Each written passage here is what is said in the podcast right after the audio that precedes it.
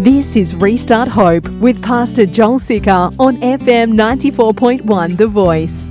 Check this out in 2 Chronicles 1.15. It says, The king made silver and gold as plentiful in Jerusalem as stone. That's true. Hey, what are you doing today? Ah, I'm not just skipping some gold over this water, right? Or maybe some silver if I run out of gold. Oh, wait a minute. I won't run out of gold because Solomon is a king. He made silver and gold as common as stone and valuable cedar timber was as common as the sycamore fig trees that grow in the foothills of Judah. Valuable cedar was like sagebrush.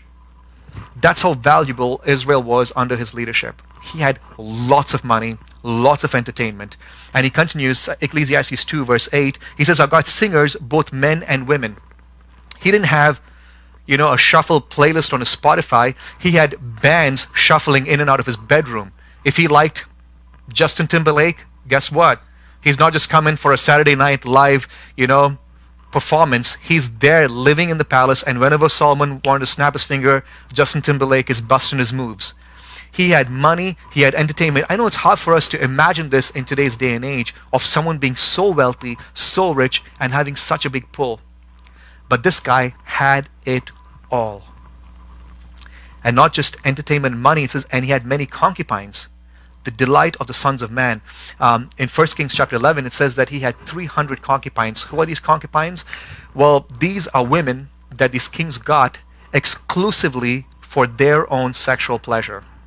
I don't mean to get um, under the belt over here, but oftentimes we as human beings, we have certain urges, okay, or, or imaginations or fantasies.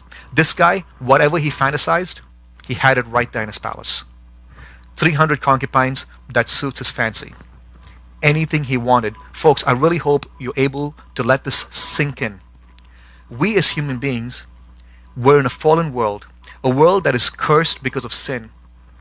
There's no way we can create a paradise for, us, for ourselves over here. Pleasure doesn't cut it. Comedy and laughter doesn't cut it. Wine, alcohol, getting wasted doesn't cut it. Any substance would not cut it hard work, working hard with your hands, your labor, building cities, companies, businesses, a bank balance, a, a portfolio is not going to cut it. A life of ease is not going to cut it. All the money in the world and entertainment will not cut it. It cannot build a paradise for us here on this earth. And verse 9 he says, So I became great and surpassed all who were before me in Jerusalem. Also my wisdom remained with me. Some scholars doubt that. Okay?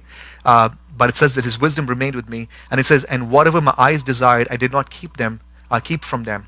I kept my heart from no pleasure, for what my heart found pleasure in, all my toil, and this was my reward for all my toil. And he says, Then I considered all that my hands had done, and the toil I had ex- expended in doing it, and behold, all was vanity and striving after the wind, and there was nothing to be gained under the sun. And that's sad. He stands back he looks at the cities that he's built. He looks at the gardens. He looks at his palace. He looks at the people in his palace. In fact, it says that this guy was cooking food for about 30,000 people a day. That's how much food was being uh, cooked in his palace. That's how much people he had. That's how much parties he had. And he stands back and he hears a sound from afar and he says, Man, all was vanity, a striving after the wind, and there was nothing to be gained under the sun. Everything is pointless, it's meaningless, it's chasing after the wind. Hey, I want to do a little homework now, okay? In your piece of paper, or you know, one of those random bulletins that you have in your Bible, I want you to find a pen and I want you to write down what's one thing that you've been chasing after that you think if I had that, my life now will be complete. My life will be the best life I can have here if I had this one thing. I want you to be honest, man. It's just you. And I want you to know that even if you had that, it's not going to be the thing that will ease and take away your struggle and pain of meaninglessness here on this earth. Whatever you had asked my son this last night, I said, hey, if you had one thing that you could have, you know, what would it be that will make your life complete? He said, I want a forest, weird imagination, right? I think it's the quarantine that's getting to me. I want a forest and everything is made out of candy and every time I take a bite out of something, it will just magically reappear. So it's a forest of candy. He's kind of like Solomon, except he's still young now, so he wants to build a forest, but this time not forest with fruit bearing trees, but it's trees that bear candy. Kind of crazy. Now you might think, well, I'm not a child. I don't want a forest full of candy, but maybe for you, it's pleasure of some sort. Maybe it is, man, I'm sick and tired of being depressed. I just want laughter. Maybe it is freedom and breakthrough from your abuse of substance, of alcohol, or hard work, or maybe you just want a life of ease to sit back and relax. Maybe it's money, maybe it's sex, maybe it's rock and roll and fame. The older you get, our desires only change, but our pleasure for paradise will never be found with whatever we build here in our hands. But track with me because we, we find hope in the end of this all. The second thing we find that Solomon is searching for is this paradise that he's trying to build. He points out that even if we build on previous generations, okay, so so if I work really hard, example, um, and and the Living Church turns into this amazing movement, okay, that's causing worldwide revival. I do not know if the next person that comes when I'm old and I need to step down will have the same heart, the same vision, the same goals. And he'll have to start fresh from somewhere. In fact, George, uh, he said this once, and I think it's really wise, and I think it's true. He says churches, they are like they're like people. They grow, they flourish, they bear fruit, and then they die. It doesn't mean that the church dies. It means that God is making room for a new person to come with new vision in the new generation to, to lead the next generation into God's presence in a new way. Similarly, in our life, you can gain all the wealth, you can gain all the wisdom, but guess what? One day you're going to die, and then the next generation is going to come. And this second thing I want you to know that Solomon learns that we need to learn is lost paradise, it's a permanent human problem. It's a permanent human problem. We cannot layer up and gather up and build on previous generations and do away with the problem of lost paradise. It's not like eventually my, my great grandchildren will figure it out for my mistakes and they'll be able to build a paradise for themselves. Look, look again at what uh, Blaise Pascal, 16th century theologian, what he says. He says, Men have not been able to cure death, misery, or ignorance. They have taken to not thinking about them so as to become happy. In other words, he's saying, there's no way, no matter how many generations, no matter how many years you live here, no matter how much money you have, no matter how, edu- how much how educated you are, there's no way you can find a cure for death, for misery, and for ignorance. And because of that, mankind, we tend not to think about those things with hopes that we'll find happiness. Right? Think about it. When was the last time we actually thought about what's happening in the world right now? I mean, three years ago, like I said earlier in, in this video this last week, I said three, three, three weeks ago, three months ago, if someone were to tell you we're living in uncertain times, it didn't have the same impact as it does now when someone tells you we're living in uncertain times. We don't often stop to think about death. We don't stop to think about the misery of this earth and, and the sickness that comes, the diseases that comes. And so we, we try to forget these things. We think ignorance is bliss. And he says the sole cause of man, there's uh, Blaise Pascal saying the sole cause of man's unhappiness is that he does not know how to stay quietly in his room.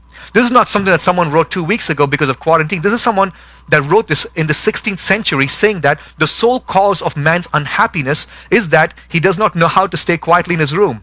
Hey, if I said this two weeks ago, you'd be like, no, I know how to stay quietly in my room.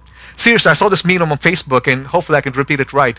I thought it was really funny. You know, we have all these uh, posts that show up on social media of like, you know, would you stay in an abandoned house for two months and someone will give you $5,000, right? You just got to stay there all by yourself. Well, now you could stay there and hopefully the government will send you some money and you just need to stay put in your house and we're losing our minds right? It's true man. The sole cause of man, man's unhappiness is that he does not know how to stay quietly in his room. Why is that?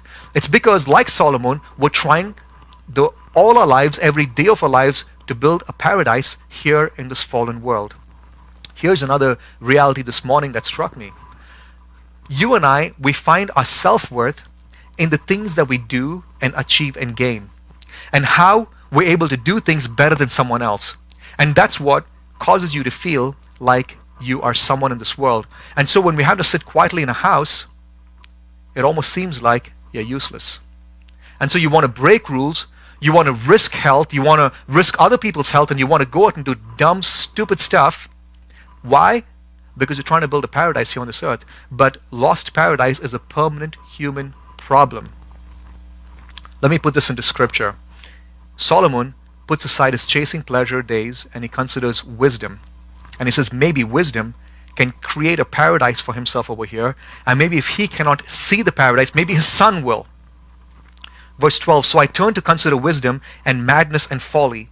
For what can the man do who comes after the king? Only what has already been done. He says, man, even that's not going to happen because the guy that comes after me, he can only do what has already been done. Because we saw that last week. Sinful parents will give birth to sinful kids who will do the same thing that their sinful parents done, just with modern technology, but it's the same sin. Solomon, he says, man, the king that comes after me, he's only going to be able to do what's already been done. And he says, then I saw that there's more gain in wisdom than in folly as there's more gain in light than in darkness. Well, duh. Tell me, would you rather walk in darkness or walk in the light? You'd be like, I'll pick light. Yeah, would you rather be a fool or be wise? Choose wisely. Okay, you want wisdom. You don't want you don't want you don't want to live in foolishness. And then he says the wise person has eyes in his head, but the fool walks in darkness. And yet I perceived, check this out, the same event happens to all of them. What is the same event that happens to the wise and the fool? We need to get to verse 16 for that, but first, verse 15. Then I said in my heart, What happens to the fool will happen to me also. Why then have I become so wise? And I said in my heart that this is also vanity. Even chasing wisdom, trying to chase understanding, in the end, it's going to be vanity because what happens to the fool also happens to the wise. Look at this. This is what happens. Verse 16. For the wise, as of the fool, there's no enduring remembrance. First of all, the wise guy is not going to be remembered just as much as the fool is going to be forgotten. Seeing that in the days to come, all will have been long forgotten. And then he says, How the wise dies just like the fool. Very sobering reality, and I really hope you're tracking with me. I think this is a very timely message, a very timely passage for what we're going through. God is showing us a very practical illustration and bringing right in front of you in your living room the paradise that you have spent your life trying to build. And God is trying to show us that lost paradise is a permanent human problem. No matter what you build, you're not going to find paradise here on this earth. Because one day, everything that you worked hard for, it's going to be gone. Your work will be forgotten. And the one that comes after you might be a fool that takes all your stuff. And he's going to die, and you're going to die. And the people that now you're looking down on, because he's a fool, or because he's uneducated, or because he doesn't know how to dress, or because the way he speaks, guess what? He's going to be in a wooden box just like you and will go down in the dirt, and both of you will be forgotten. Man, what a sobering reality. Lost paradise is a permanent, permanent human problem. You know, um, as I've been trying to apply this to my life, it's very sobering because as I've been getting ready for this, I um, I want to make sure that everything is working well, that you know uh, the camera was working well, that our, our internet is working well, that you know the the sound and everything is working fine. And and God had to show me, man, that no matter how hard you work at something, okay, ultimately, people aren't going to remember me. Okay, ultimately, I need to work for people, for you to remember Jesus, for you to remember the paradise that He is calling us to, the life that He is calling us to not, oh man, how beautiful the sound was during worship, or how beautiful the lights were, or how beautiful, you know, Joel's jacket was. It's all going to be forgotten and gone. And Solomon, he's having that very harsh reality in a much larger, larger scale as he himself is walking down these roads trying to figure out where and how can I get this purpose in meaning in life in finding a paradise for myself. This is very depressing when he says that how the wise dies just like the fool. He's gained all this wisdom, he's gained all this knowledge, all his PhDs, and eventually he realizes he's going to go down to the ground just like any other fool that's poor, that's uneducated. Solomon, he's wondering how many generations his wealth will last. Statistics say that 60% of wealth that's inherited is lost within the second generation. 60% lost within the second generation. Solomon, it's far worse than that. Do you want to take a wild guess how long his wealth lasted? Go on, take a wild guess. Type it out in the comments. I'm waiting. 60% of statistics say that it lasts two generations. Okay, while you're typing that down. It says in 1 Kings chapter 4 verse 25, check this out.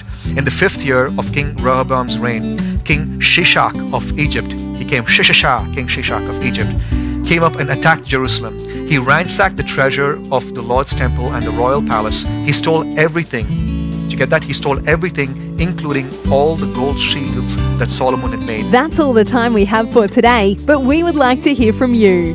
Our address is PO Box 2014 Eagle, Idaho 83616. You can also listen to this message and more on the Living Church Boise app, available in your App Store.